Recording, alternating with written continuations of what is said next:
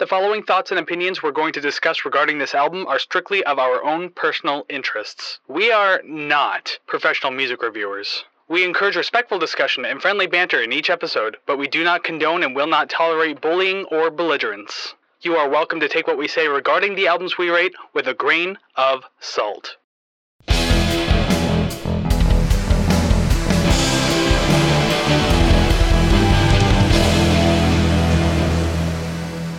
Well, hey there, everybody, and welcome to another episode of the Rate the Record podcast, episode 51 this time around. Yeah, yeah. I don't know. I kind of lost my. Yeah, I, no, I lost my steam at fifty. Like, we'll we'll bring it back at like seventy five. I hope that's actually relevant when you turn fifty. I've lost steam. I just don't Uh, care anymore. No, and when I turned thirty, it was done. That was it. My my bed is just this place to be. Excellent. So your hosts who have given up for the day are Chris and Definitely Savannah.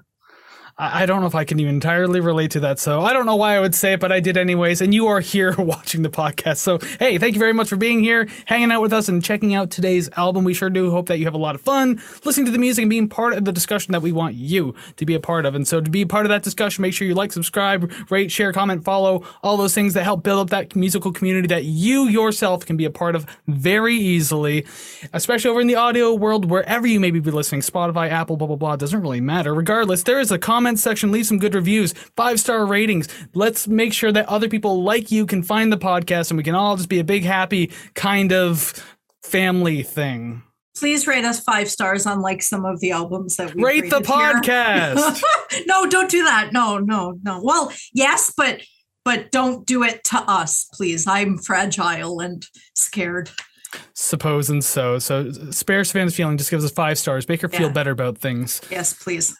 But hey, of course, YouTube, we're not leaving you out, so make sure that you hit like and subscribe over on YouTube, because especially, I've been saying it every week, and I'm going to keep saying it until it finally happens. Once we hit 100 subscribers, we are giving away a free record once a month, every month that we're over 100 subscribers. You want free music, and all you got to do is hit that subscribe button, be part of the community. And like, even if you don't get a record initially right off the bat, the idea is you're still part of an awesome community. That's the best part. Uh, Well, Yeah. it should be at the very least. And stay subscribed, and you could win the next month, or the next month, or the month after. Who knows? As long as we're over 100. Yeah, exactly. And who's to say that all 100 of those people are immediately going to sign up for the contest or anything like that? So, hey, you might be the only one to sign up right away. So you might get Exactly. it. Who knows? Anyways, you got to hit subscribe in order to even be a part of that. But also, don't forget that you can uh, follow us and be part of the community too over on our social medias, which can all be found over at ratetherecord.ca, our Facebook, Instagram, TikTok, Twitter, all of that over there at ratetherecord.ca. And hey, if you, even though you can do all that for free, if you did feel like financially supporting the show, there is that option over on ratetherecord.ca as well. But the separate website is kofi.com slash rate the record. Be part of the RTR club.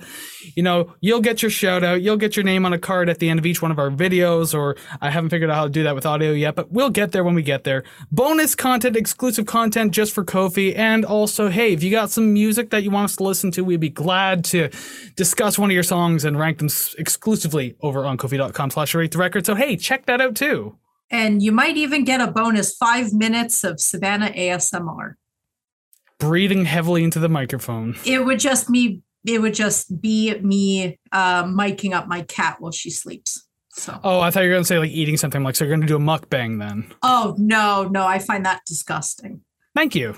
I, as as do I. I don't. I don't understand. I used to watch them, and then like it's like sometimes you'll do something, and then one day you're like, ew, ew, ew, stop. ew." Especially the ones that get real sloppy. Oh but hey, you know what? We're not going to talk about mukbangs. That's disgusting. We got a whole show to discuss today, and today we're actually celebrating an anniversary for an album. And I, I think this has got to be like what the third, if not the no, only the third band so far we've done in the uh, the the Mount Rushmore of grunge music. So today we are looking at Alice in Chains and their 1992 album, 30 years old, Dirt. Ooh, so dirty. Yeah, but I think it is only the third because uh, we haven't done Soundgarden yet, so that's definitely up there. Oh yeah, duh. I'm so stupid. I'm thinking. I'm like, who else at Pearl Jam? Duh. Yeah, we've, done, Pearl Jam twice. Haha. yeah. Oh, I, don't, I never think of them as grunge, so it always slips my mind. Yeah. I know, but they, they, I didn't. I don't either because they seem a little too clean for it. But at the same time, they always get pressed right into that scene, especially where they came from. So I mean, hey, whatever. They're on that Mount Rushmore, I guess. Yeah, yeah. So, if you are new here to the podcast, I'll say hello to you in a minute because I want to welcome back everyone we've had here first. Hey, glad to have you back. Glad to that you're being part of this episode, listening to this album with us. So again, make sure you keep doing that. Be part of the community. Thank you for being here. But if you are new, hello, I'm back to you now. Welcome to the show. Enjoy your stay. Uh, yeah, just just like the people who've been here before, we want you to be part of the community. We, we want you to be comfortable, be part of the discussion, and just have a good old time. But that also means that you don't know what we do on the podcast here. No problem. I got you covered. So each week, Savannah and I will choose an album, be it completely at random. We'll just choose our own most more often than not. Sometimes, like today, an anniversary album, something's turning 20, 30, 40, something like that, 50. Regardless, we may very well cover it. Or sometimes we get requests like uh last week. No, no, the week before was a request. Last week was System of Down. We, but we've had a request this season. We've had many last season too. We're looking for more. So by all means, yes, more request albums. But regardless, we will choose an album. We discuss the songs at length. We and rank then the we songs, rate the and then we record. Rate the record. you did it early. I did it late. That's just that's the only way I could think to push that one through. So that's what we do here on the show, rating the record and all that such. But before we get into any of that, of course, uh, we kind of have to tell you a little bit about what we're doing today. And we mentioned it's Alice in Chains and their album Dirt. So, Savannah, if you would, tell us a little bit about the band and the album and uh, all the happy stuff that comes with it. That's me. I'm Savannah. You might be. Um, Alice in Chains was formed in Seattle, Washington in 1987 by guitarist Jerry Cantrell and drummer Sean Kinney. Bassist Mike Starr and Layne Staley on vocals joined not long after. In Chains is and was often associated with the grunge movement, and being from Seattle, it wasn't easy to shake that label going forward. The band was signed to Columbia Records in 1989 after Soundgarden's manager heard their 1988 demo.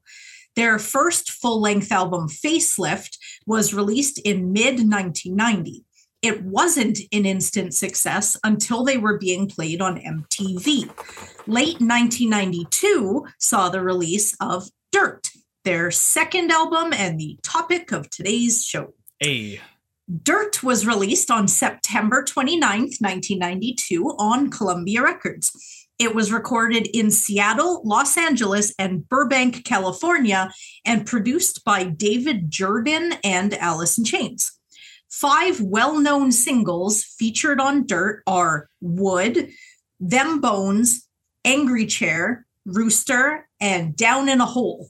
The album's topics center heavily around depression, drugs or heroin, war, pain, and relationships. So pleasant.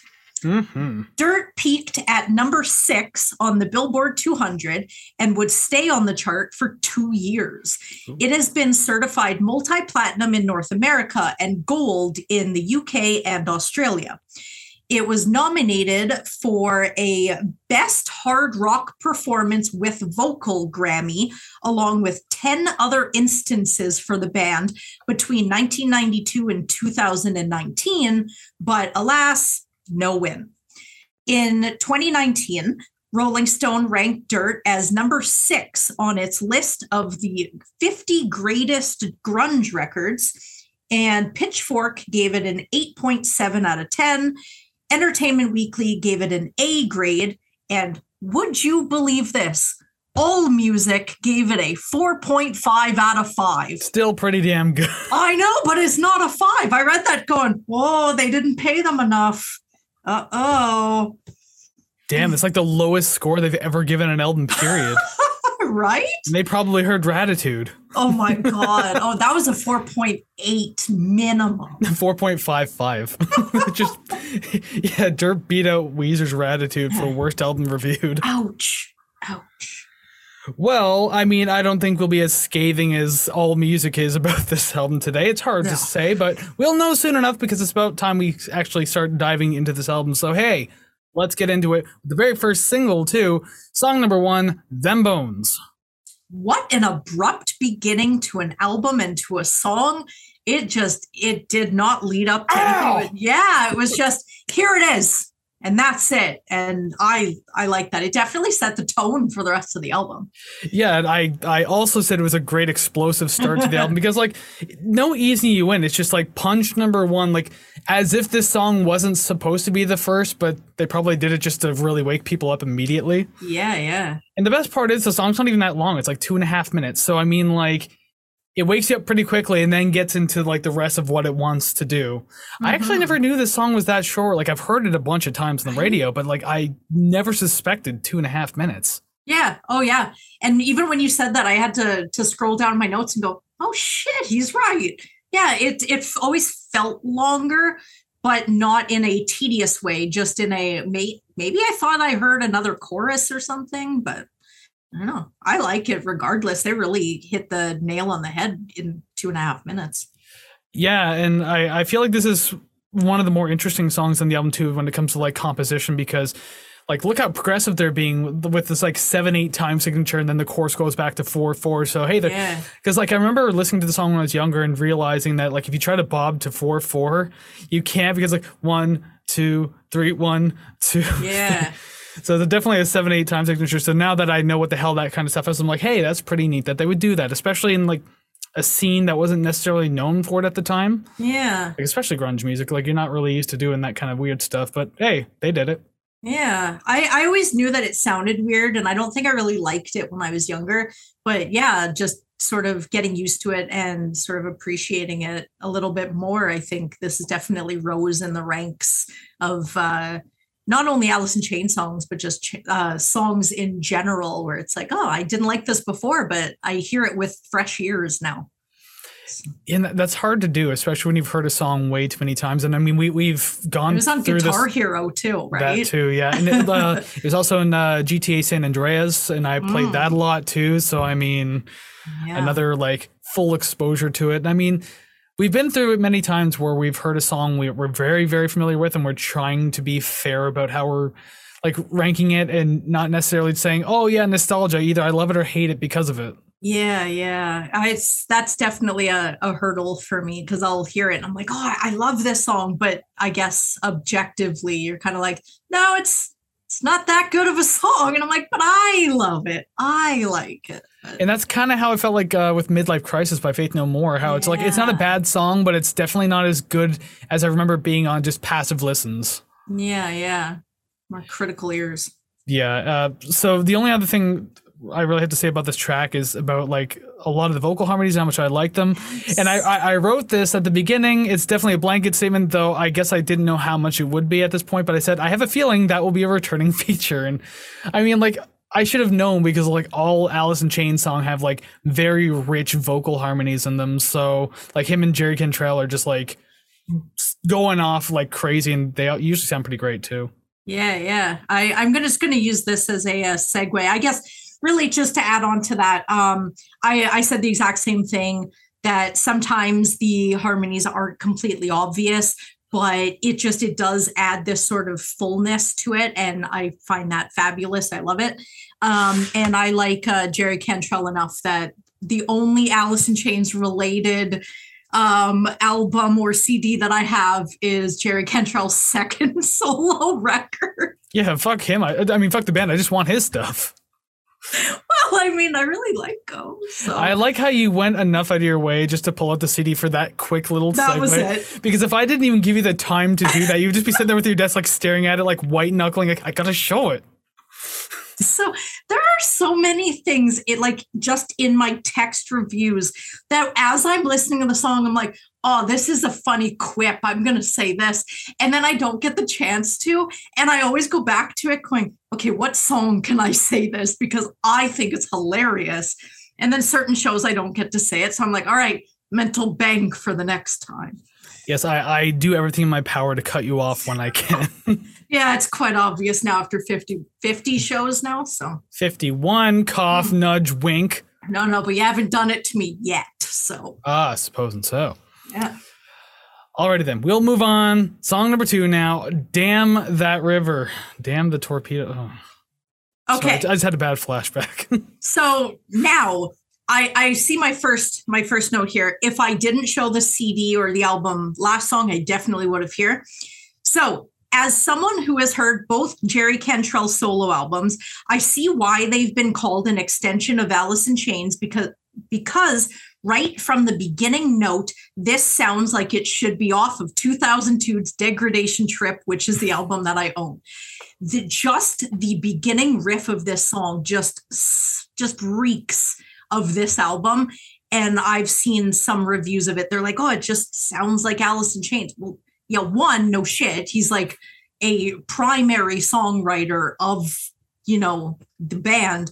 But God, it's just I I feel like I've heard this song before before I actually heard it. And uh I think cruising on that nostalgia, I like it.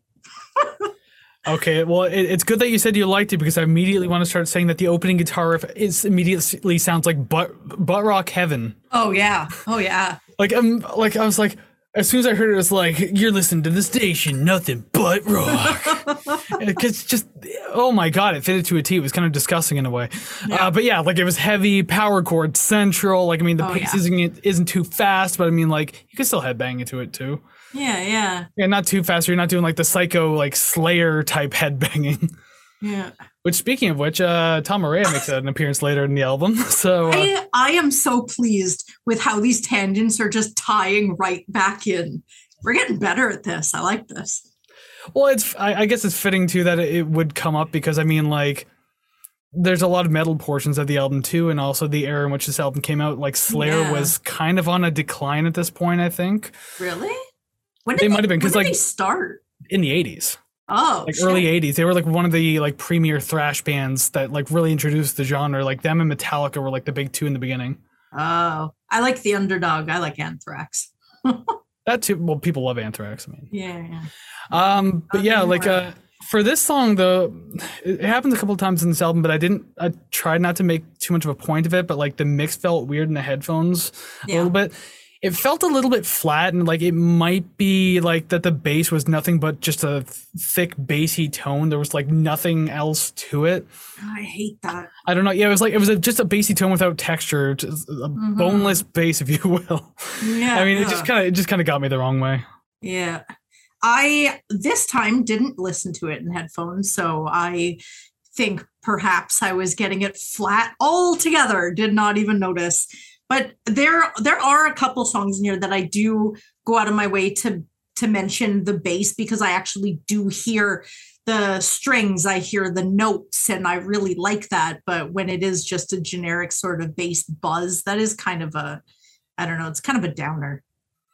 Yeah, you're especially someone like you who loves it so much. You feel like you're oh missing out God. on so much more, right? Like you hear no melody, no nothing. All you feel is just this weird vibration in your chest that you're like, okay, but you're not giving me any context to what you're doing to me here. And it's strange too, only because like there are songs on this album where like the the bass has a little bit more of a run to it, and you can actually mm-hmm. hear what's going on, and like it sounds more interesting. With yeah, this one is just kind of like they threw it in at the last minute, and it was like undermixed, and it's just like whatever, just crank the bass portion. And now this the the ones that we listened to were the uh, remastered. Would that have made any difference in like the mix and everything? I like, would have to re- hear the original. Yeah, because I don't really know what remastering entails. Just uh, it's usually a different producer's take on it, which doesn't differ too much usually. Okay. Uh, modernizes the sound a little bit, or even uh, like maybe it's the same producer just with a different idea for it. Oh, okay. Interesting. Realistically, like most people could listen to a remastered album and, and not know the difference. Like yeah. It, it's really subtle. Yeah.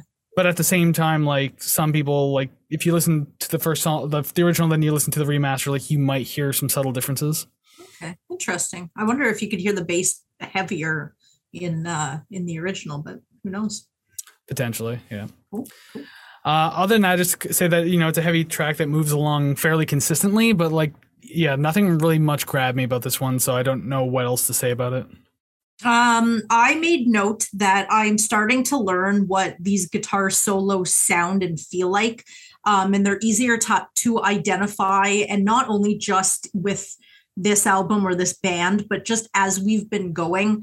I'm finding it easier to kind of go, oh, this is an Alex Lifeson thing, or oh, this is John Petrucci of uh, Dream Theater, like it, you hear the tone in the their solo and the way they play, and I definitely am starting to point out uh, Jerry Cantrell solos. So I hear it and going, yeah, that that couldn't be anybody else. Well, so to be fair, you also have a lot of exposure with the solo Well, stuff. So I mean, like you you kind of get the idea for what you're listening to. This is true, and a lot of the solos on this album in particular are all sort of car.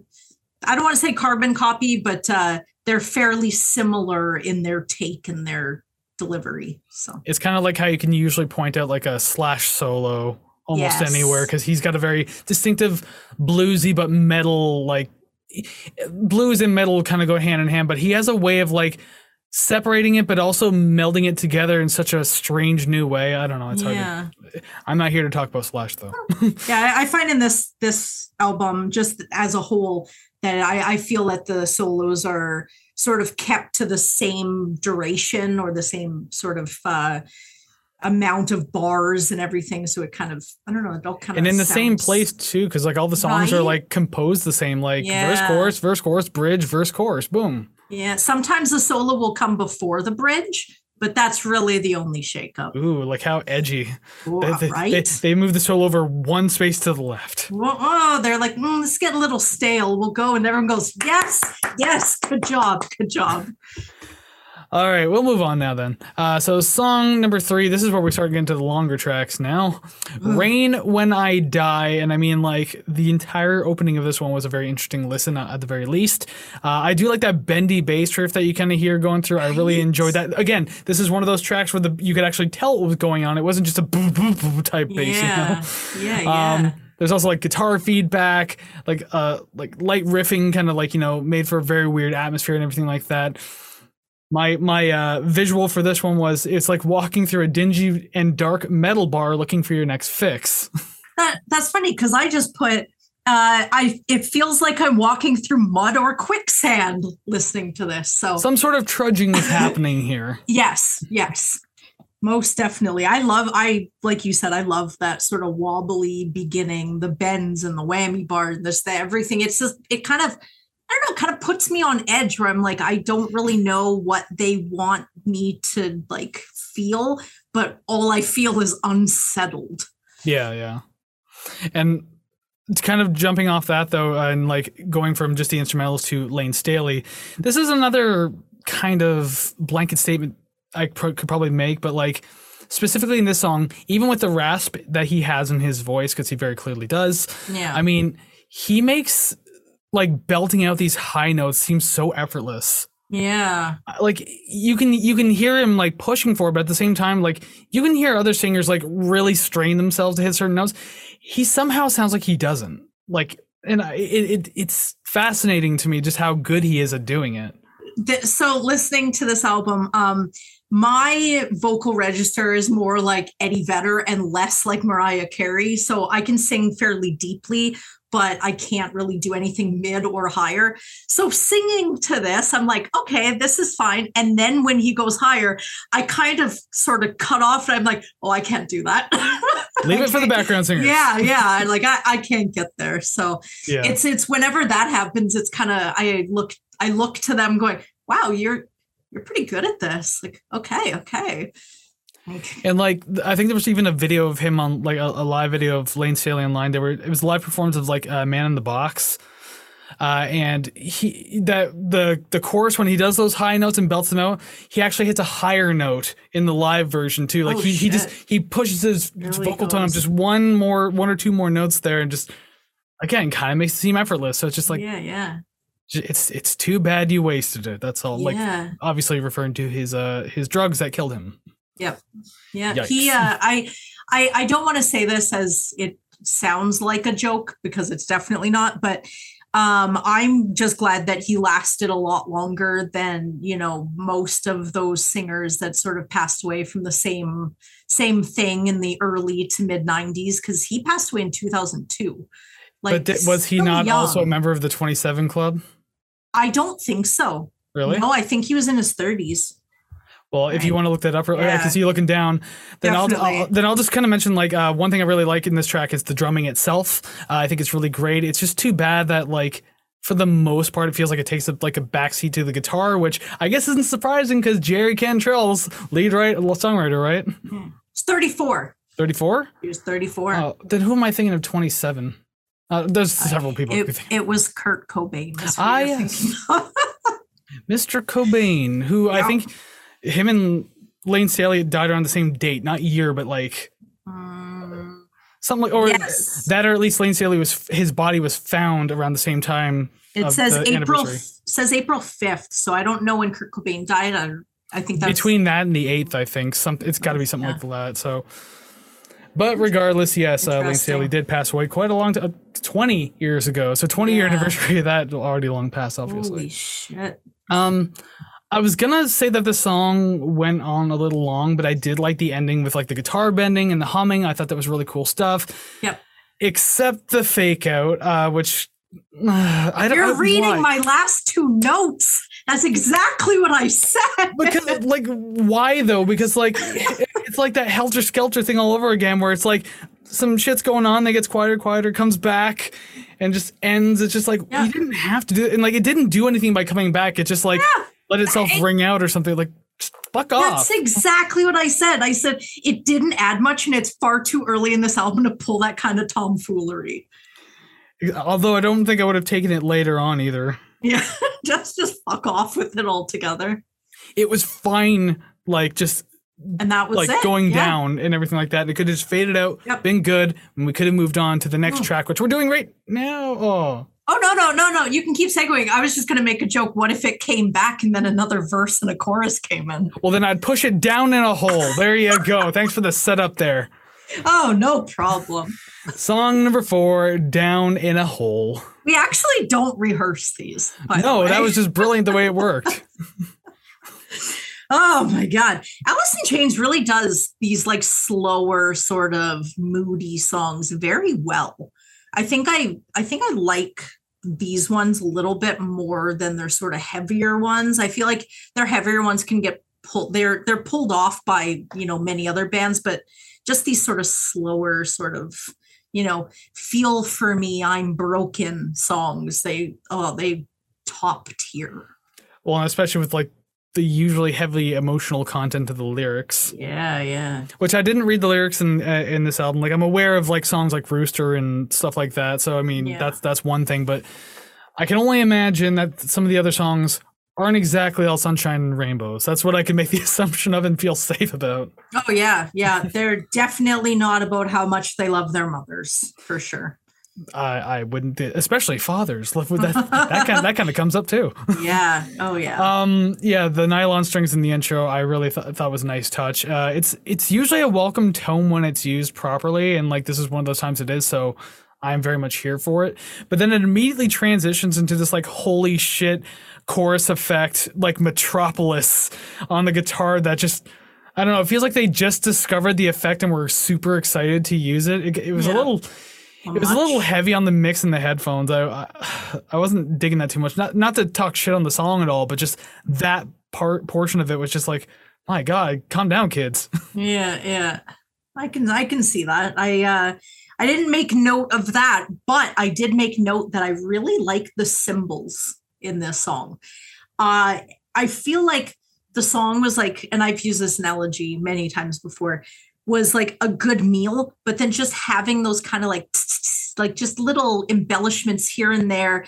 It's it kind of like is like adding salt to that meal where it just it it was already good, but now it's even better. And sometimes when I'm listening to to stuff and I, I kind of visually see that like the I don't know really know how to describe it other than I can literally see where the cymbals would fit in to like the blank spaces. And when I think, oh, this would sound good here, and they actually do it, not only do I think I'm a genius, I'm like, oh, I could totally be a record producer, easy Ooh. peasy. yeah, Um, probably. wow, that was rude. Um, I said, yeah, probably. yeah, okay. Well, anyone watching your face, stink face.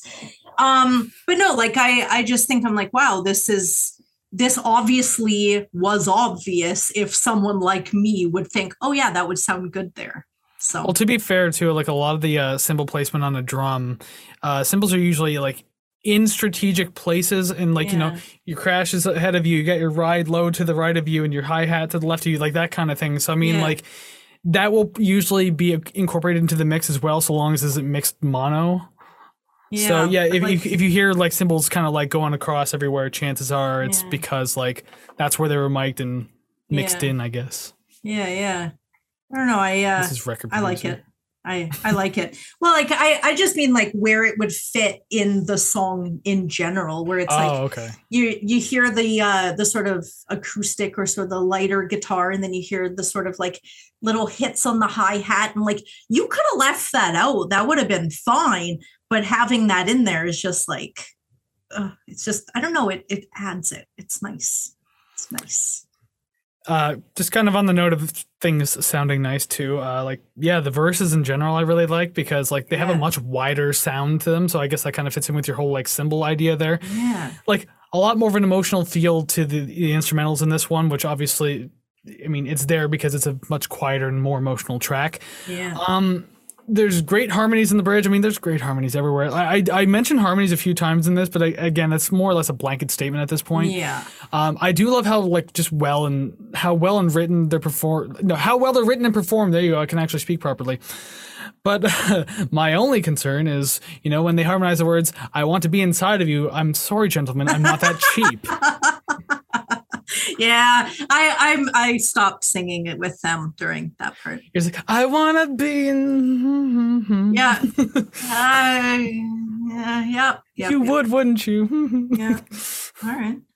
All right. Yeah, l- listen, gentlemen. Uh, you gotta wine and dine me before you grind me, okay? So I Oh my mean, like, Yeah, that that's that's a shirt motto for sure. Wine and dine me, then you grind me. There you go. oh. That's gonna be on some sleazy shit at like a nightclub or something like that. Yeah. That'll be a lyric. That's better. That better be a lyric somewhere. Oh my god. Please, you you do industrial stuff. Please, that fits. That fits. I don't sing about sex though. Uh, well, you should.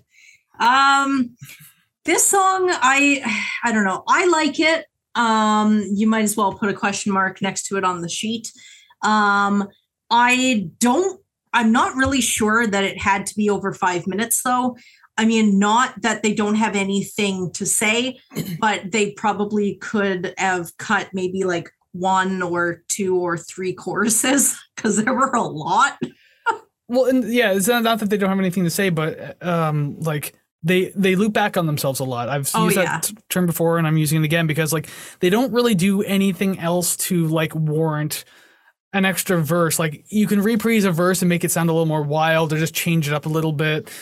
Uh, but they don't even really do that. So it's like, Yeah. why are we here again? Yeah, like some of them, like maybe the second half of the chorus, it'll go like maybe I, I don't really know if it goes up an octave, but it just it sounds a little different. Um, but most of them are just carbon copy repeats, and there's not much.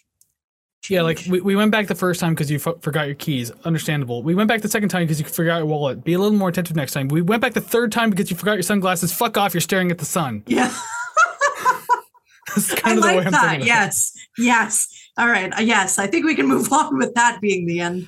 Ah, just a sick man. Just a sick man, Layne Staley. I don't know. That was the bad transition, anyways. Oh, I- anyway, song number five. Sick man. I look forward to the next transition. It's gonna be terrible.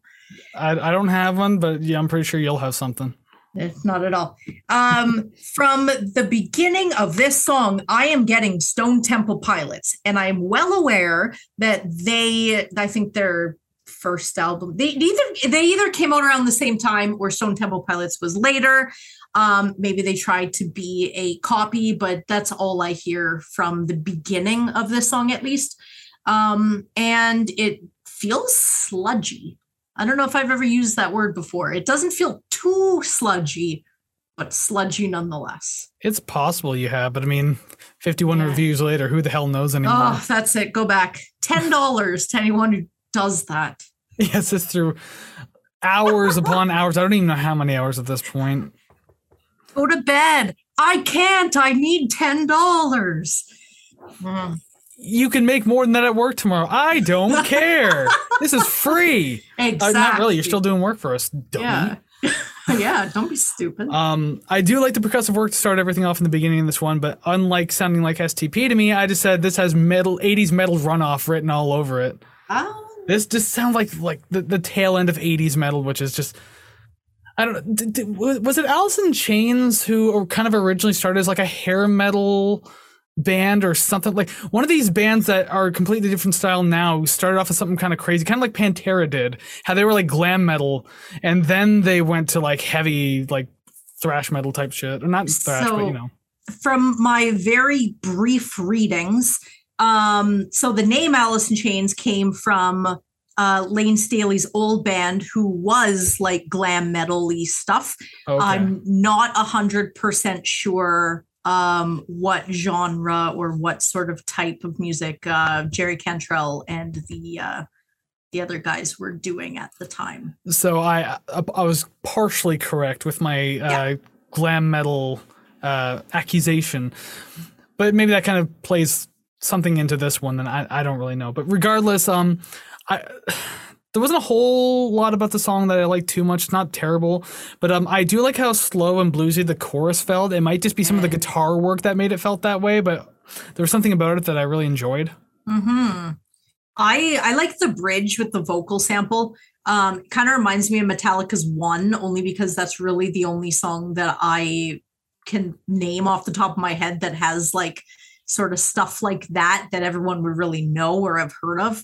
Um, it adds like this eeriness. No matter what the vocal sample is, it's just it always has this sort of like I don't know. It, it to me it kind of feels like when you're listening to the radio and another station comes in, it's like some sort of, you know, hijacking of the signal kind of thing. So I always kind of get that feeling. And uh, I kind of got it like an unsure feeling listening to this. Like, I don't know if the bass is like tuned low or I think I've learned that minor chords make songs sound creepy.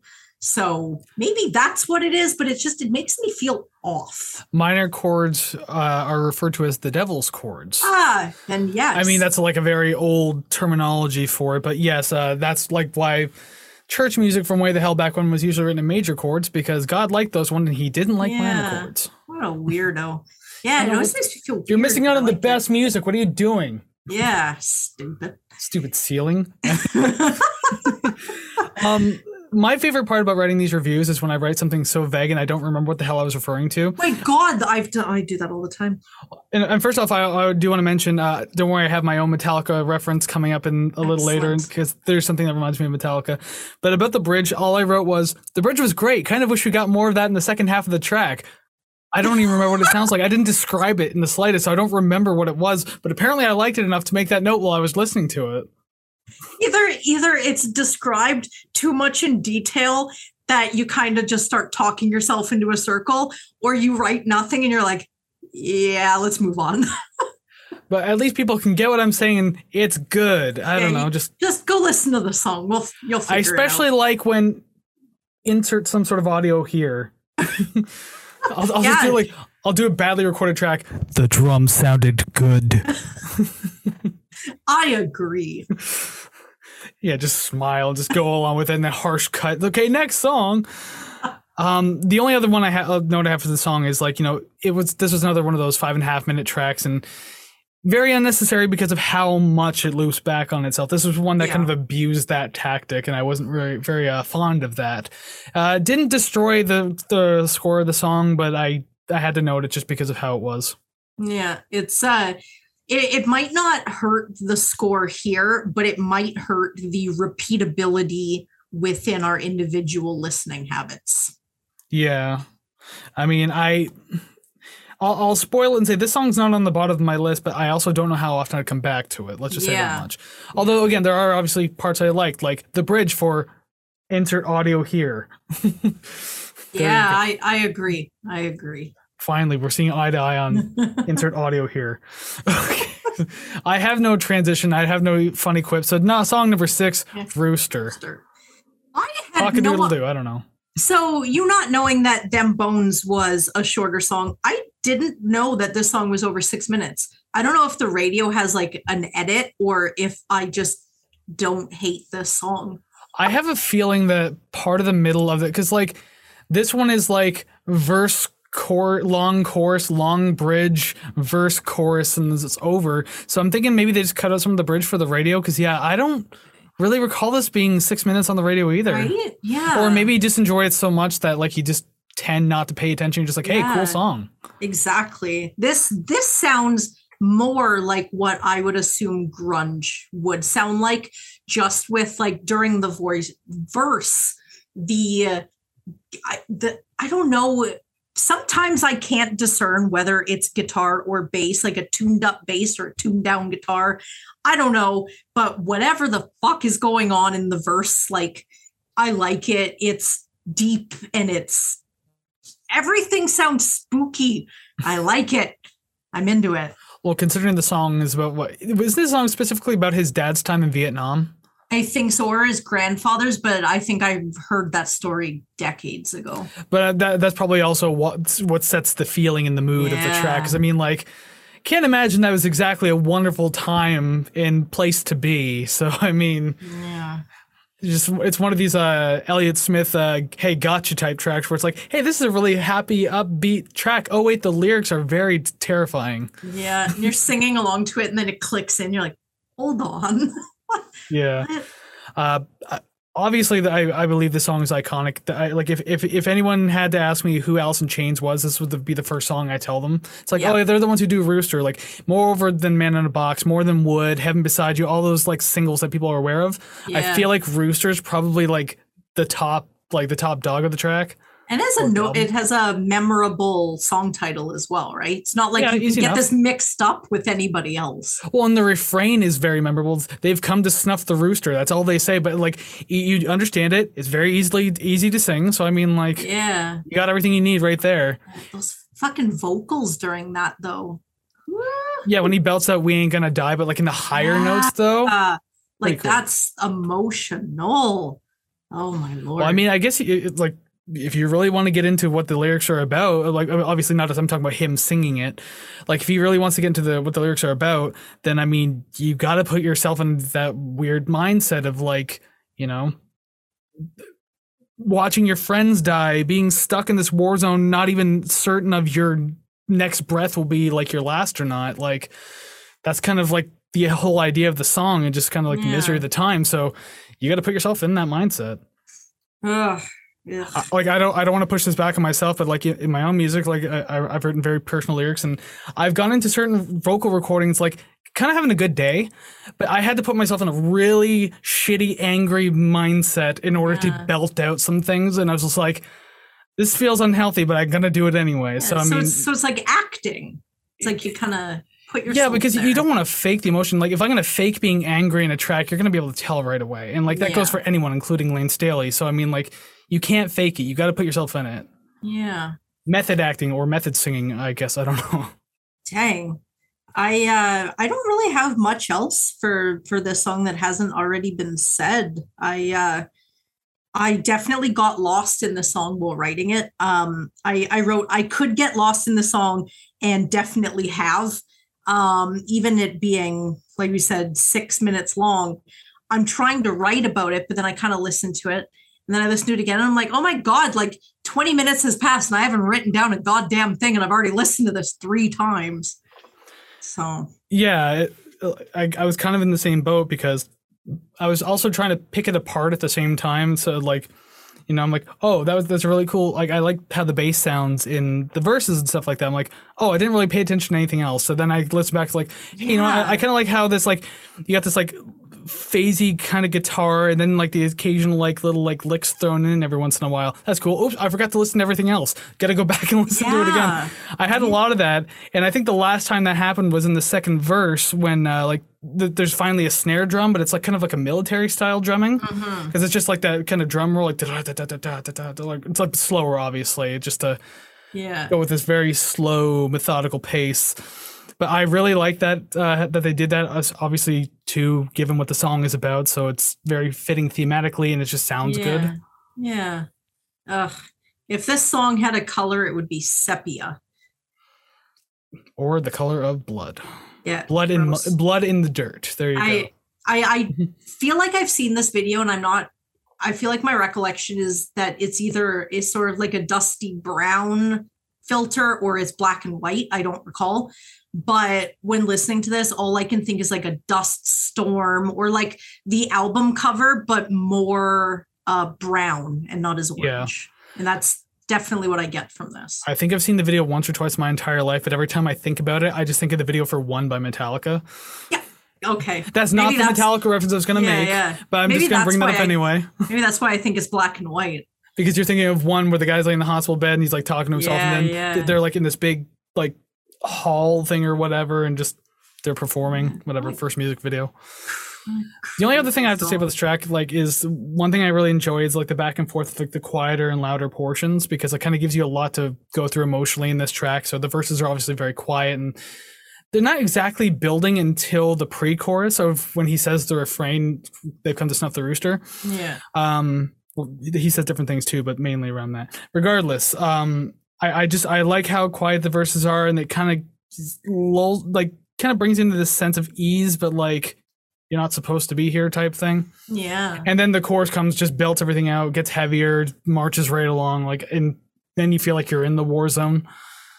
So I don't know. There's a lot to to enjoy about that. I really like it. Yeah, I I agree. It is uh it is definitely somewhere on my list. It is definitely the song on my list. Exactly. That seems to be the latest, latest meme format at the point of this video where it's like you you leave out like certain words and it's like he was he was the most actor in this movie. like what does that mean? what does that even mean? Yeah. I don't want to spoil it. We have what, 14 more songs to go? Something along the lines of that. But here like, we are, lucky seven anyways. Song number seven, Junkhead. Uh, admittedly, this one sounds quite similar to a couple we've heard already. Um, but having said that, um, something that I will never tire of is the mimicked or the real use of megaphones. I'm yeah. pretty sure I heard some of that, some vocal processing.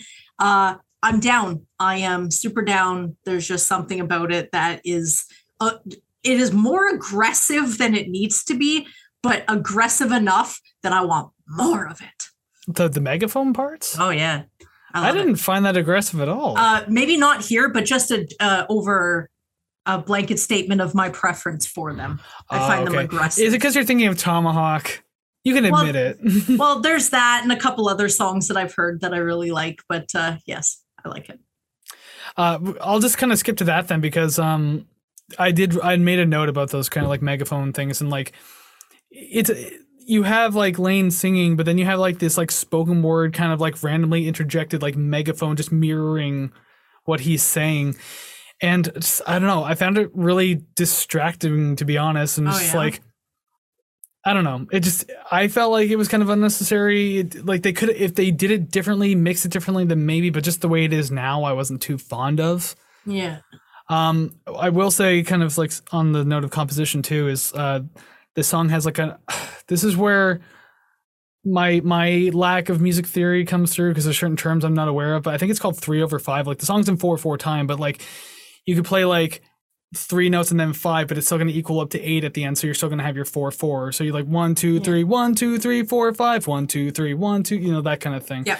Yeah. Uh, they they do that in this song, and I really like that. I like when bands do it. It seems like an easy enough thing to do, and I, I think I started to really like that because I noticed how often Trent Reznor does it, and like yeah. obviously you know being a big fan of Nine Inch Nails for a long time, and he was one of the first artists I paid attention to that was doing that, and I was like, oh, that's kind of a cool thing, and so just ever since then I've really appreciated. It. So I liked it enough to make a note in this one, although I will say like the writing though still felt kind of like it, there was still something kind of like cliche and campy feeling about it in a very metal kind of way, if that makes sense. Oh yeah. I don't know, like it just something that felt kind of weird to me. Yeah, I I literally don't have anything else for this. Um, this one was not my favorite. I think just solely based on it. To me, it just sort of sounded like things that I've already heard. Um, my only note is just, what's my drug of choice? Uh, heroin. It's heroin. It's definitely heroin. Yeah. Why are you asking us? Yeah. Yeah. Exactly. I'm listening to It's well documented. Like, we, fool. we know this. Yeah. Yeah. Some that's sort of cocktail of it. heroin and some sort of alcohol, probably several different oh, types. God. Ugh. We know how that works. Yeah. It um, doesn't. I will say that like I did really enjoy the chorus though. I mean the the bass actually has a really good run through it, so I really Uh-huh. enjoyed listening to that. Uh, there's a really good use of the ride cymbal in this one. It's kind of like you know a small but appreciated texture that kind of add to the sound and the flow of the entire track. Yeah. But yeah, being five minutes long. Other than that, I, I don't have much else to say either because yeah, just there's nothing too grabbing about these tracks, but they're not awful. Uh, I will say though, it was one verse too long, and I mean Yeah. I've already kind of said that anyways. Yeah, yeah, it's starting to seem like a trend with that. Well, hopefully it doesn't stay that way because we still have more album to get Ah. through. Ugh. Song number eight, title track, Dirt. I like the opening guitar riff. Um, it sounds like the Tea Party, but not like not as in we are Middle Eastern, but we're actually Canadian. Uh, I wrote that down, thought it was funny. When I said it out loud, wasn't as funny. Um, but uh, I don't know. It sounds kind of like I don't know. It sounds different. It it got my attention enough. Um, but uh, it still kind of had the same vibe to me as the other so far. I still like the guitar, but aside from that, it was just sort of like, when are we when are we getting back to the good stuff? So you mentioned Tea Party, and I mean, I guess I can hear that now that I think about it, but Yeah. this is where my Metallica reference comes in Ah, because the second the song starts and kind of gets going, I'm thinking to myself, like, man, this really sounds like Wherever I May Roam by Metallica. Because like that song starts with a sitar, and like so this one kind of okay. like although this song doesn't have a sitar in it, but the idea is like it the riff is almost very similar. Yeah. And so like the fact that I immediately thought of Metallica right away, I was just like, oh yeah, that's like obviously they're gonna be fans of Metallica. I wouldn't doubt it. I'm gonna have to listen to that. Um, really, the whole intro sounds like a weird mix of "Alive" by Pearl Jam and "Wherever I May Roam" by Yeah. Metallica. It's just I, I maybe for Pearl Jam it was like the bass and the drum that uh, kind of reminded me of the song "Alive," but then the guitar was pure Metallica. So I don't know. It was just a weird bastardization of like both of those things. Yeah, yeah. I don't know. Um, it's uh, it's it's. I don't know if it's good or bad when a song is like, oh, this definitely sounds like another song. I don't know if it's like a, I don't know, a compliment or an insult. I don't mind when bands play on influences, although I've made notes on that in the past. If you do it too heavy handed, it can be kind of a problem. Yeah. I don't want to say this one was heavy handed, but I mean, at the same time, like, obviously, like, you knew what they were doing. Mhm. Uh, I mean, they knew what they were doing, I should say. Um, but t- to be honest, though, it didn't really deter me how I felt with the songs. I like Alive by Pearl Jam. I believe that was my number one song when we covered that way back in Yeah. episode one. I, Wow. I believe it was. And so. Wherever I May Roam's not a bad song either. So, I mean, like, it's not terrible. It just wanted to make note of like how they're probably really playing into their influences. Mhm. Um, I do love the slow pacing of this track. I thought that was fantastic. Uh, it still feels heavy without being too heavy. That was a weird thing to write because I didn't know what else to say. But it's just like it's heavy, but it's not like not really crunching heavy, you know? Yeah, yeah. It's not assaulting my ears. Yeah. So there was a lot to appreciate in that. So I was like, I was really kind of enjoying the pacing of it. Uh, I thought there was great work on drums overall. Uh, but I want to make a special shout out to the use of the tom drums in the chorus and the mixing of it in my headphones was very pleasing. Oh, hell yeah. just kind of kept popping up like bubbles in different places. Like I kind of like Yeah. that. Yeah, this the, the more I was listening to the song, the more it was kind of growing on me. It is going to take a little bit more time, but uh, this one and I think one other one uh, coming up. It at the beginning, I'm kind of like, okay, yeah, whatever. Then the more I was listening to it, the more I'm like, okay, I I can see myself choosing this song purposely. So it's uh it's rising in the ranks quickly. That's that's one thing I often notice about you in these reviews too, where it's like you you'll you'll mention that you you'll listen to a song, you don't think much of it, and then you listen to it a couple more times, you're like, hey, you know what, it's not that bad. Yeah. So like, how often have you gone back and be like, you know what, this was the last song on the list, and now it's like halfway up. Oh, very often, very often. Or maybe the out of say 12 songs, a song will be say four or five, because like it's not going to rise from 11 too much. But from like four or five, and then I think about it going, I really wish we could do that again because I would probably put that at number one. So, Oh, there's that talk of reprise, not reprise, a redux. That's what I want. Yeah. Redux. uh, yeah, so many. Eventually, we got to redux the entire. Once we hit episode 100, that's just gonna be like we're gonna redux the entire thing, and the entire like uh ranking chart, rating chart will look completely different. Yeah, it's it's going to be like those um like those TV shows or those movies where not enough time has passed and then they're already making a new one. Spider Man. Yeah. Oh my How God, many how many are Bat- there? Batman over the last like Oh two my God. decades. See, Batman, I feel like it's obvious. It's like you have to have a new Batman. It's kind of like James Bond. Like you just throw a new guy in there, new story, whatever. I didn't New even story. know. It's the same damn Yeah. thing all the time. Yeah, It's more yeah, but. Yeah, but you know, Penguin, Rise from the Dead. Dead. I don't know what happens. I don't watch superhero movies. Um, but uh, but Spider Man, I had no idea that they had new Spider Man, Spider Man, Spider Mans. Um, until Spider someone's fellas. like, "Let's go watch Spider Man." I'm like, "No, I, I've already seen those three. and they're like, "No, there's more." I'm like, "Why is there more?" And now there's that Spider Verse movie with like all the Spider Man in it, and there's Oh there's God. so much going on. I don't get it. I don't mind those movies, but I haven't really seen many of them, so I don't know. Yeah, I've never seen any. Anyway, speaking of Marvel Comics, let's move on to song number nine, Godsmack. And I mean, the, this song immediately sounds like it was written by like a very edgy bar band. So Godsmack. I, I have a note about that coming up. But yeah, like you know, it's that kind of band who like this. This sounds like the kind of band who are just like you know we're we're like one song away from like you know really striking gold. But then fucking like Bill gets an office job and like Larry gets married. Like fucking damn conformists like ruin your shot at fame. That's the kind of band I imagine writing this Yeah. song. Really? Wow. Okay, that is vivid as fuck. fucking conformists. All right. Um I mean, I didn't really get much imagery like that from this. Um again, as this song went on, it was growing on me. Um I despite listening to this multiple times and saying, "Oh, it's growing on me and I like it." I thought I don't like the verse vocals. I don't know if it is too much of a oh. yeah it's so weird it's like i i feel like i can deal with it because i actually do like the chorus um but the more i listen to it the more it's just kind of like what like i don't know maybe i don't know it just it sounded too it sounded too different but then i've also complained that some songs sound too much alike so it kind of lies in that like gray area of was that a good idea or am I just not hearing it right? You could have gone about it differently. That's I think the note that you could leave it off on. Just Yeah, be just be like, you could have like you know composed it this way or done this with it, but then no, you did this with it, and it was just really So strange. Weird. It was weird when I heard at the beginning. I was like, "Did this I I had to did it, pause it for a minute.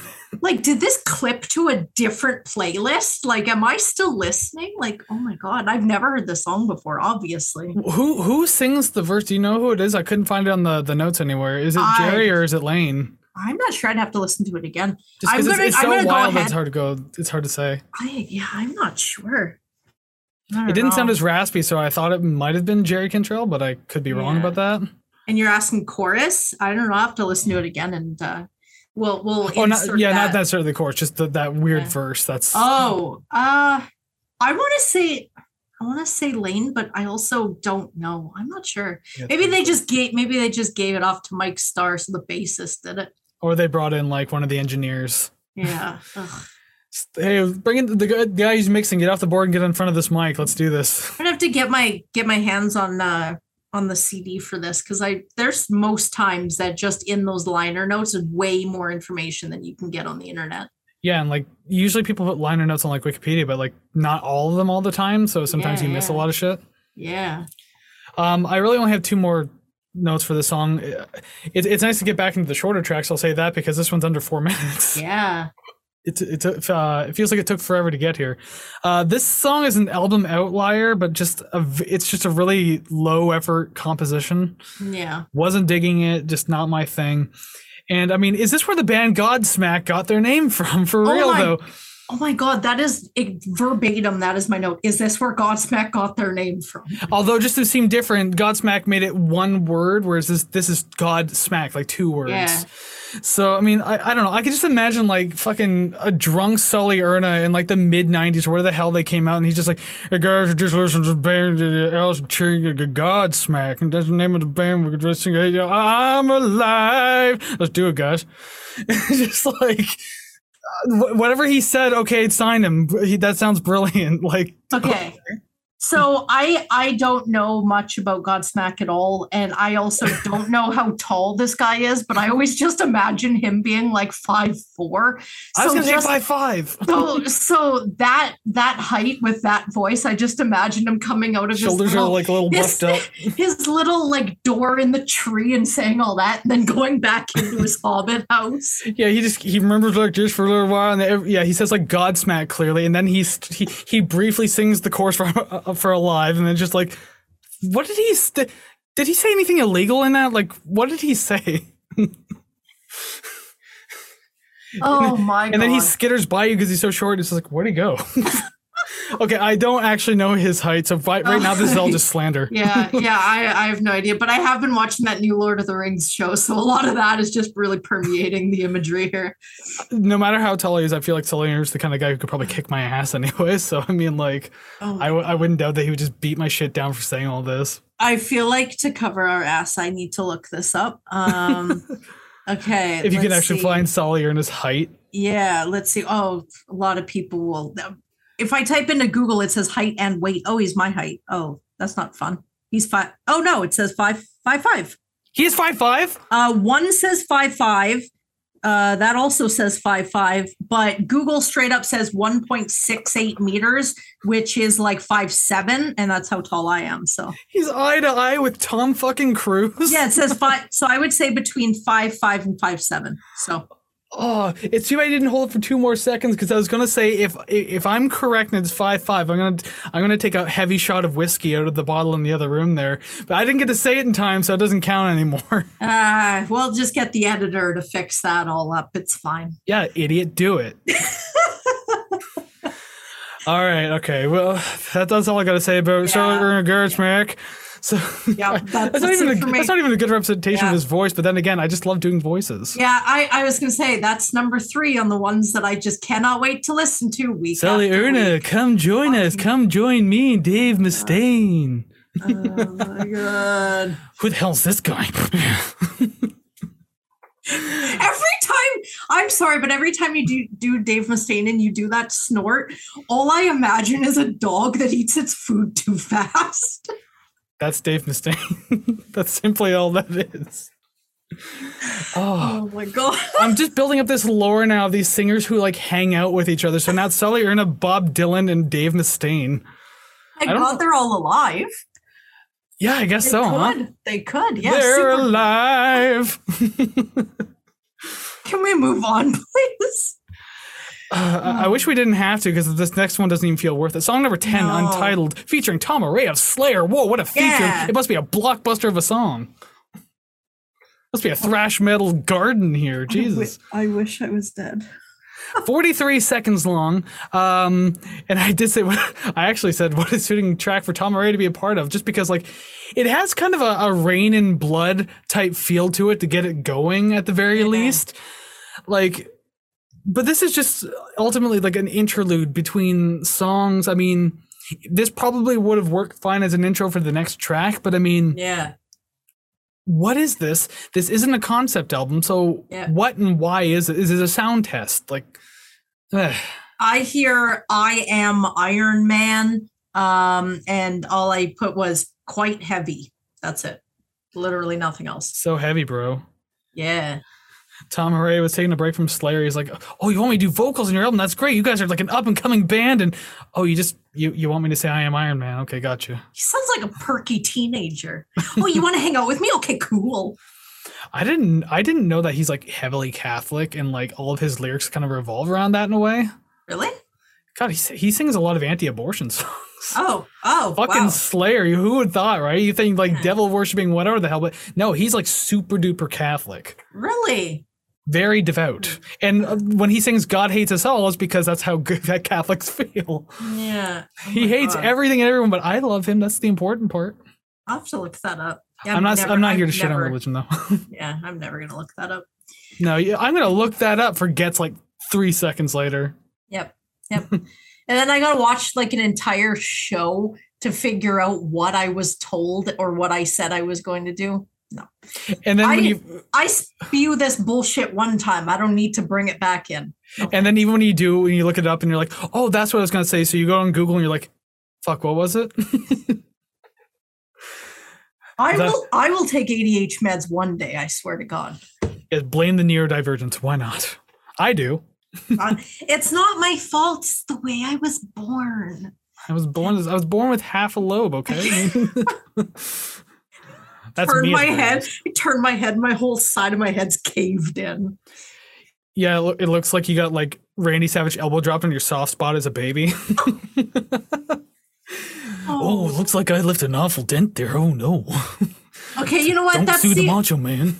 I can is- say that. I have been wearing his Yeah. fucking shirt. I'm allowed to. that is the only impression that I will take. I like that one. Oh, she likes the Macho Man impression. Oh yeah. Oh yeah. It's getting it's getting into like Dave Mustaine being Macho Man territory. Ah, I'm Macho Man Randy Savage. no, not even close, Dave. what do you mean not Oh close? I think that's closer than Macho Man. You know what? Metallica only kicked me out because I'm the alpha male. I had to bring that up. says that? Who Uh, says Dave that? Mustaine does. This is the most Dave Mustaine thing you could ever say. Oh my god. Who says that? Uh, uh, I don't know. I love I love picking on Dave Mustaine, so I guess you could say I, I don't hate to feel bad for him. Yeah. Song number eleven, hate to feel. All right. I've gone first the last 10. Please. Please. That's bullshit. I know I've gone f- at least twice. um, I can appreciate the approach to the how the composition sounds in the verse. Mhm. It's different from what we've heard so far, but quite honestly, it's just not doing it for me. I, I hate the verses so much. Um, I do like how it builds up leading to the chorus, but I fucking hate the dun, dun, dun, dun, dun, Yeah. dun, dun, dun, dun, dun, Just keep fucking going. I like ugh. that. I didn't and I that. especially hated the vocals match it. Like he, I was hoping like Layne could sustain some notes or something on top of it to kind of like add his own layer, but it's just stop. It's like Yeah. cookie cutter. yeah. I'm very I- animated for the, the to the audio listeners. I'm being very animated today, Yeah. Yeah. He's ripping out clumps of his own hair. but not selling them like Savannah is. Yeah. No. No, no. I have happening. I have a problem. Uh, I'm actually getting another haircut tomorrow, so we have a. it took you so long to get the first one, and now it's very easily getting the second one. I fucking hated the first one, so we're getting it done It again. didn't look that bad. Stop it. Yeah, it's I'll shave it off. Anyways, um, yeah, the verses they seem heavy, like like not heavy sound wise, but heavy as in weight wise, I guess.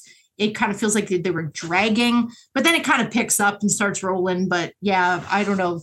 I don't really know what about the verses you didn't like, but I just felt that it was sort of like like you're pulling a weight and you're trying to run. It was just dragging. It was just the way it was all composed, just like that. Yeah. da-na-na, da-da-na-na. Yeah. Like I and because like it didn't change at all. The vocals were right on top of the guitar with it, not do, like they Mhm. could have.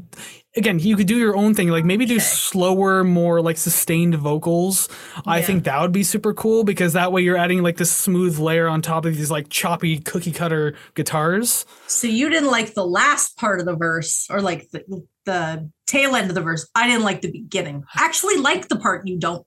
No, I, I I like the second part of the verse when it starts picking up towards the chorus. That's the part I like because at least it gets like a little better at that point. Yeah. It's the first part I don't like Interesting. because it's just like pure cookie cutter. Like, what the hell is this? I'm going to go ahead and say just from this little interaction here that we're probably not going to match this song. This I don't know. It's probably pretty close. um but uh yeah there's something about this song that I, I can't really put my finger on it i feel like i've heard it before it may sound similar to something i already like um i did feel like the song was on the longer side Well, I mean, five minutes and fifteen seconds. So, yeah it felt longer at least um, one thing I at least enjoyed about the song um was that there was like a lot of vocal layering in the chorus, which again happens a lot in this album, but it sounds Mhm. good here. When I wasn't liking the verse, so I had to make a note about it for the chorus.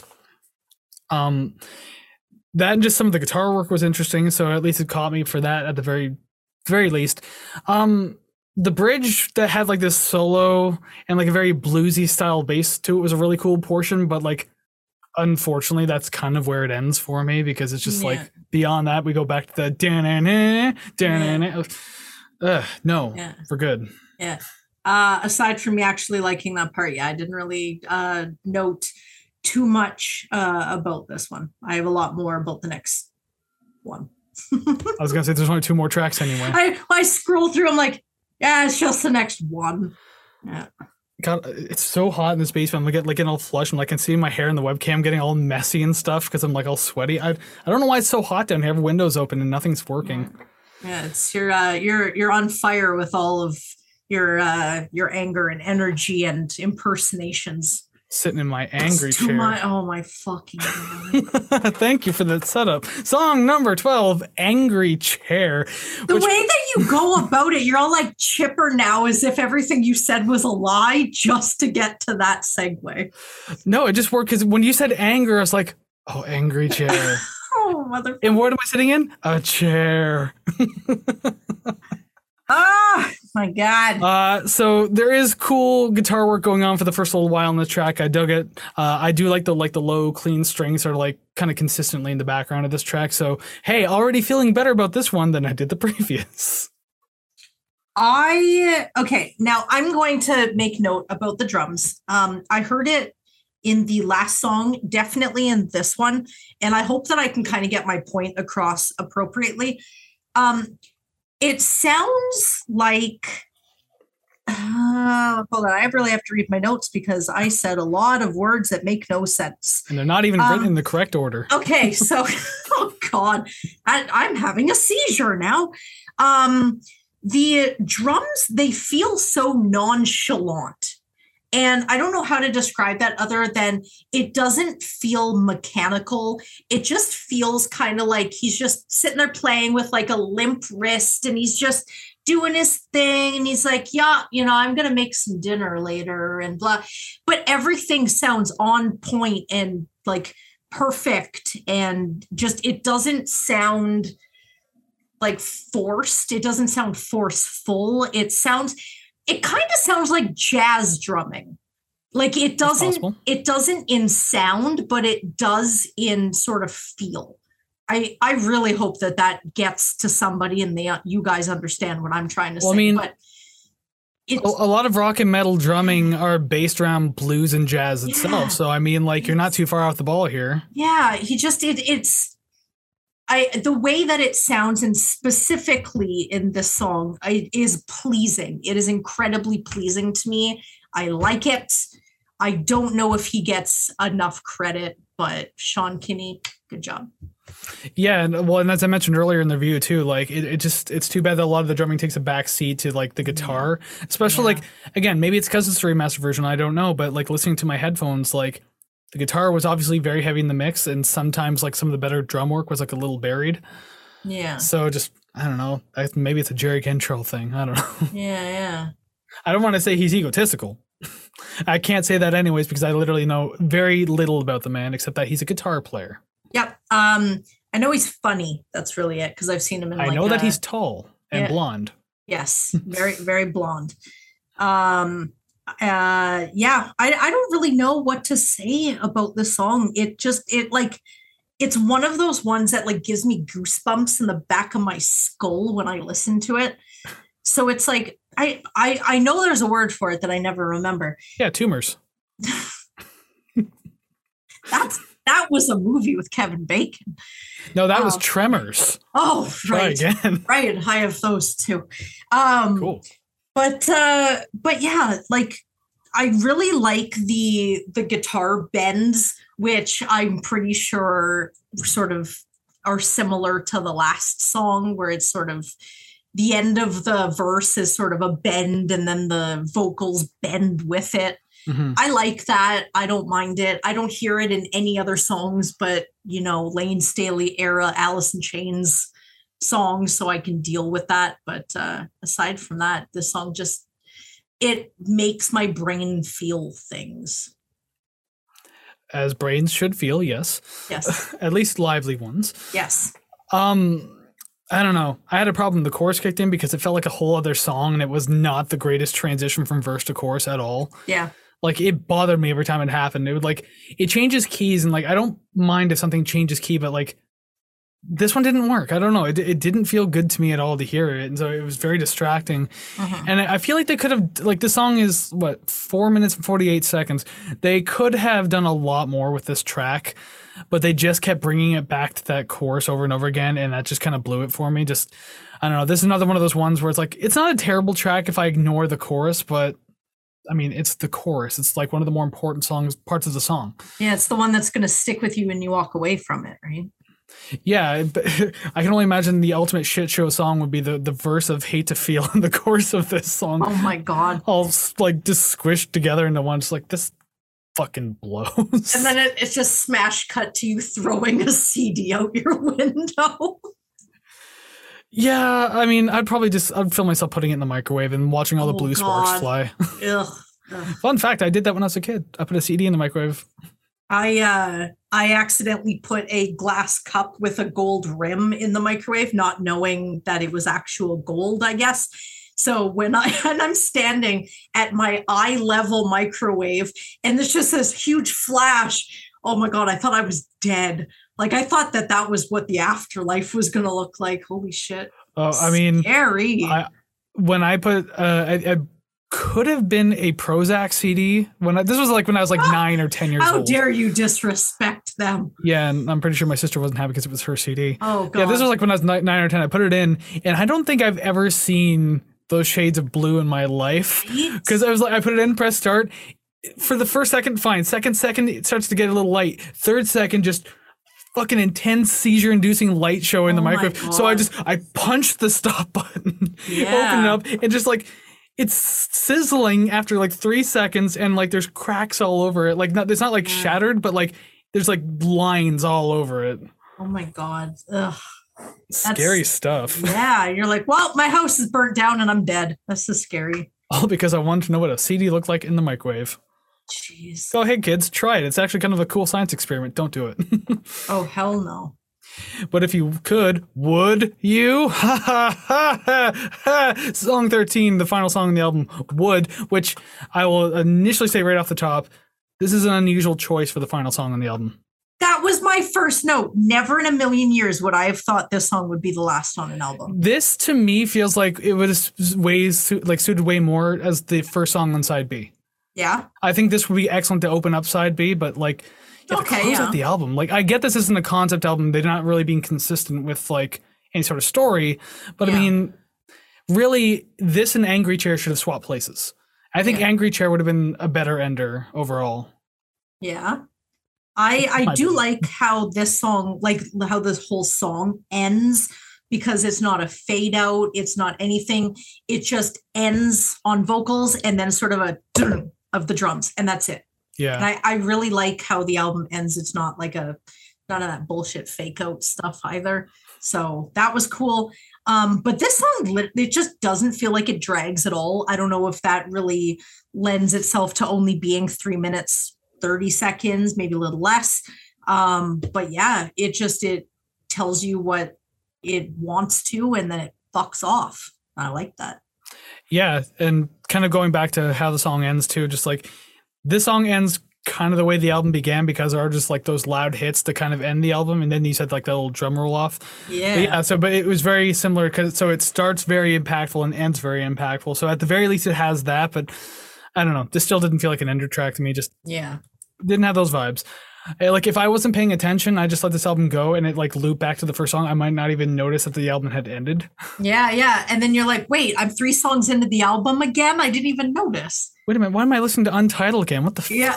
yeah. Yeah. No, I definitely can see that. I can relate to that. Um, I think the bass and the toms are a great combo in this song. There's a lot of that going on. Gotta love it. Uh, I think the second verse has like an over reliance on the hi hat, especially again, especially in the headphones. That felt a little weird to me. Uh, so that was just kind of a weird thing to have to sit through. Again, maybe it is a remastered thing. I don't know. I'd have to. I would have to find the original and listen to it because I feel like maybe, maybe some mixing choices are a little different in this one, but again, I can't confirm or deny that. Stay Maybe- tuned for episode 51, part two. No, Do it, we do it, but the unma- uh, unremastered. but we have to do band next week, so we can't do this album again. Oh, right. I have my spoiler for Band, the end of this show. but not the band with uh Levon Helm and Robbie Robertson. No, no, no. It's just band. Insert band here. Anyways, whoever you want, but there's only one right answer.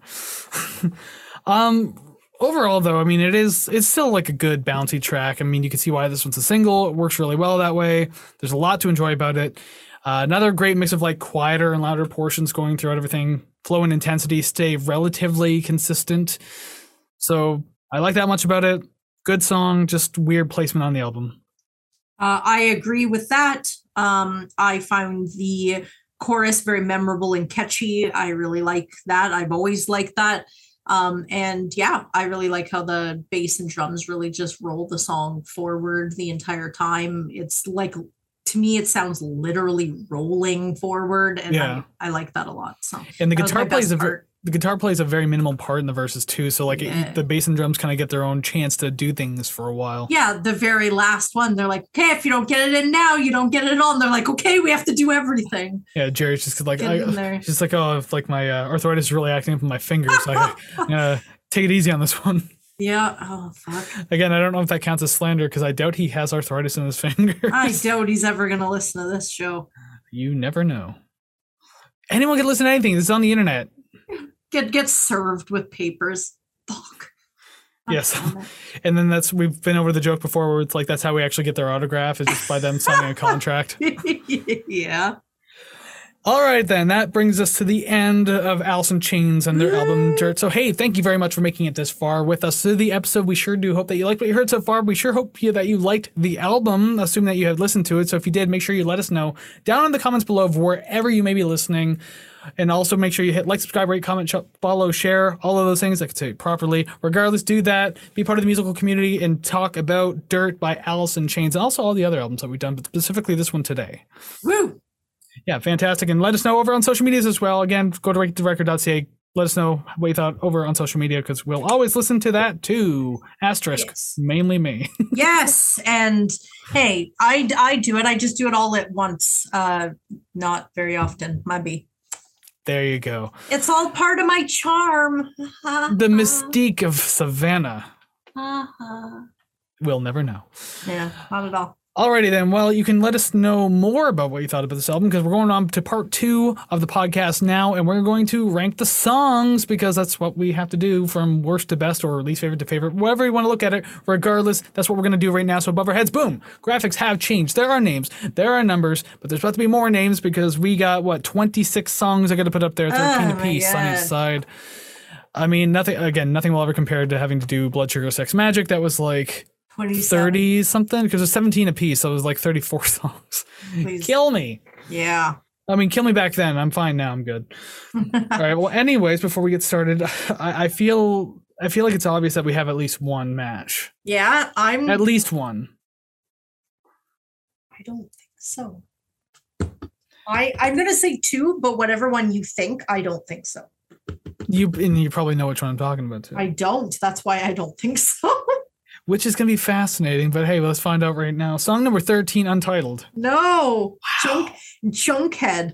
it was that bad it was worse than a transition song Uh yeah, by uh yeah, by like a point of a point. that's ridiculous Uh, redonkulous is what it song is. number 12 Godsmack uh untitled. Fuck off. We're getting zero. That's it. I didn't do that on purpose. I bet you did. Uh, song number 11, Hate to Feel. Sick man. Sick Man. Sick man. And his arch nemesis, Healthy Lad. song number 10, Damn That River. Godsmack. I'm alive. I don't know what song that is. I don't even know if It's I've their first song called Oh, Alive. fuck, I don't know. I'm know. alive for you, I'm awake. All I hear is Pearl Jam's "Alive" or Yeah, uh, there's There's another Alive song that I was thinking of. Don't know what it is. I don't know. Maybe it's Creed or something. Who knows?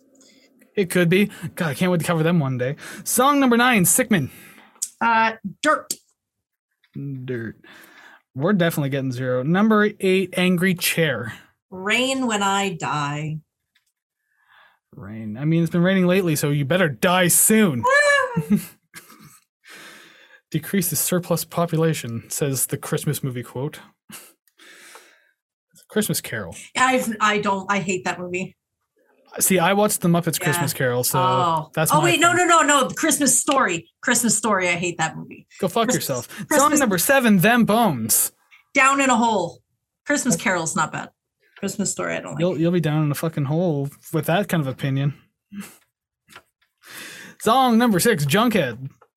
Them bones. Them. Yeah, I think we're fucked. Oh, I knew that a long time ago. Yeah. Uh, well, maybe we might match our number ones. There's two. There's two songs we can still get. Yeah. Song number five, Rain When I Die. Number five, Angry Chair. Silver Still Chair. on. Hold on. Let's do Silver Chair. I don't know. Why don't you write them on the list or something? We'll do them in 2024. Should. God, looking at how how far our list goes, just I'm gonna forget that I even wrote some of these bands on the list. Oh yeah. Oh yeah. And then when it comes up, I'm like, who the hell? Oh, that was me. That was definitely me. Please don't let that deter you from requesting albums. We will put them ahead of our own. Oh, Promise you. definitely. Yeah. Song number four, Down in a Hole. Damn that river. Down in a hole, black as your soul. Ha, that's my Nine Inch Nails tie-in. Anyways, great joke. uh, we're really getting down to the wire here, so it's Oh, really hard to say what's gonna happen. Song number three, Would. No, we're fucked. Rooster. Absolutely fucked. Song number two, Rooster. Hate to feel. I like that part. Ew. Number one, the title track itself, Dirt. Would. Question mark. Wold. Gould. I can't believe how bad this is getting. Oh with no. all these zeros. Like uh, it gets to the point where the joke starts to get really sad. Yeah. Is that is that right now? Uh, something along the lines of that. Because I mean, I, I mentioned last week that we used to be so good at this. We get like two or three at a time. We were like, oh, oh, getting four. Ooh, we could break the record. So crazy. It's like we celebrate one now. Yeah. And Yeah. now it's been since episode 49 since we've matched, which uh, isn't too far from here. But I mean, Yeah. before that, I mean, there was like none since Yeah. se- season two. We are pathetic, is what it is.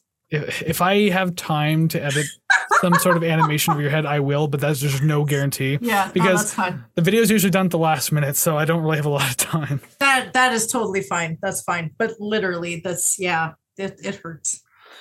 Well, I mean, at the very least, we we seem to do it somewhat better with the album ratings, so I guess we should find out if this is going to be one of those weeks. We'll hmm. see. So, hey, why don't we just transition swoosh this way, I guess.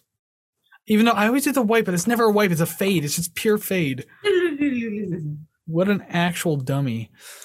Alrighty then, it's time to rate the record. Haha, yay, it's that thing that we do.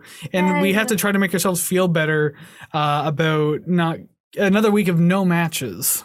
It's like that no bitches me, but it's like no matches.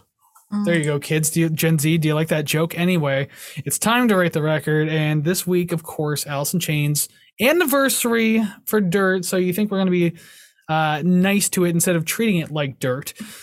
I guess we're going to find out now. I'll go first since you uh, did System of a Down last week first. Yes. Yes. Uh, well, I think off camera, I made the joke that like this is probably going to end up in like the middle of the B tier. yeah. I got a bad feeling, but and, and I, I could say that just because that's exactly where I put it. I Yeah. give it 75.38 and Oh. uh, you know what's funny though is the fact that like coming to this album i i kind of didn't have many expectations i didn't know what to anticipate because i have i don't really listen to a lot of Alice in Chains. Yeah. Uh i was surprised by my score because honestly i thought it was going to be a little lower Yeah. i thought it was going to be like low 70s high 60s but 75 i mean not the greatest album i've heard but obviously not the worst there's a few songs on there that stuck with me so i guess that's all that makes sense So what percentage is B plus? Where does that start? 76.6 76.6. Okay. So uh, without any wordy preface, 77.92. I feel like we're going to get close. Is it 76.5 something? So the criteria for a B plus is 76.66. This comes to 76.65. Oh my god. 0.01%. God. it's in the middle of the B tier, just where I said it was going to be by 0.01%. Oh my God. And I, I, I just did the math on my phone. There it is. I'm not lying. 76.65%. Oh my God. So 76.56. It is better than 65, Pearl 65. Six five doesn't matter. It's still better than Pearl Jam's verses, but not as good as Kevin Gilbert. There you go. There's something to carry with you a little bit. Oh yeah, Oh my god. that is hilarious. I love that oh, not only did I nail it, but by like a thread. Oh, Like, yeah. An absolute hair width. Like, Like I, like I said, I'll just agree with whatever you say because I've noticed that you're fairly observant and uh, you're like, well, this is what I think, and as an educated guess, mine's just like, "Huh, this is where I want it to be, so this is where it is. oh fuck. That's funny. oh man, surprise B tier. Yeah, what else were you expecting? You tuned in and you got exactly what you didn't want, but what we always do. And, and not only that, but though I call it though. I said I said middle of the B tier, and by a hair width, we got that B tier.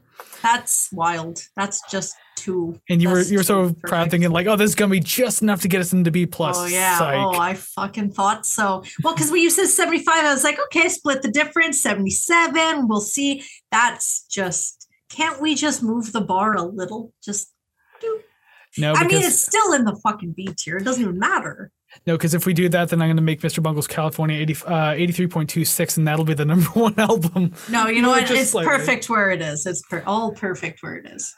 But yeah, there you go. Uh, I mean, I sure hope people aren't getting pissed off at all the B tiers. It's like you guys are so bland with your B for bland for your fucking reviews. It's like it's not the way we plan it. It just Yeah. kind of comes out this way. Sorry, not sorry. Believe it or not, we do do these reviews independently. I said do do. Uh, we do these reviews independently, so it's not like we do this on purpose. Yeah, like even while we're setting up the uh, the Zoom call and like we're talking before we start recording, like we if we talk about the album at all, we literally start off with saying not to spoil anything, but it just kind of yeah. like a very vague sense of like this is how I felt about it, and like without like you put on your best poker face and just be like. I was not expecting certain things on this album, so it'll be interesting to talk about them. It's like, yeah. what does that mean? Yeah. And like I can only get sort of a an idea of oh Chris would like this just going off of other ones that we've done where it's like oh maybe he'll like this sound or maybe he'll like that. Most of the time my personal thoughts of what you would like completely wrong. Although you didn't do too bad on the mixtape episode that we did, that bonus little thing there. So, I mean, that is true. I, I like when it's not revolving around the podcast, you, you get a better sense of it. But when it's in the podcast, it's just like uh, he likes this song, Untitled by Allison James. Yeah. Jesus. Uh, anyways, we're at the very end of the episode now, and hopefully you rank the album better than us. Or even if you did worse, at least it gets into another tier. That's all that really matters at this point. So thank you very much for joining us. We sure hope we had a lot of fun today, and make sure you let us know where you ranked the songs and where you rated the record. We're always very curious to know, and we like to discuss this stuff with you. So by all means, down in the comments of wherever you're listening, audio, video, it doesn't really matter. There's comment sections everywhere. Let us know what you thought about the album, where you put everything. Super Yes. curious. But also over on our social medias Facebook, Instagram, TikTok, Twitter, at Rate the Record Podcast. You can find us over there, all found on rate the ratetherecord.ca. Hell yes. There are so many options uh, for you to tell us what we want, uh, what, to tell us what you want to tell us, and there's no excuse not to. Just do it. Yeah, and uh, in, in all honesty, I hope we're not talking to no one because as soon as we said B tier, I really hope that at least one person is still with us. So, thank you, one lone soul. Thank you. Uh, just put up the hands up emoji uh, next to your comment if you've actually made it this far and you're still listening to us. So that Yes. way, it's just like our secret little code of like, see, they they know what's up. Yeah, thank you, thank you very much. We appreciate you. I, As- more than you appreciate our rankings of the albums. Unless it matches us, unless you also B tiered it, then hey, you know Yeah. what? That's why you're part of the community, right? You get it. You get it. Nice.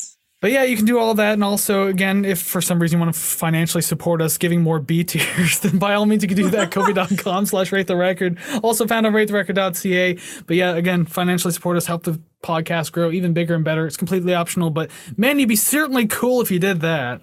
Oh my god, it's just I this, this whole uh was it going to be season 3 wrap up is just going to be uh B tier mania and it's just going to be cuts of and this lies in the B tier. This lies in the B tier over and over and over.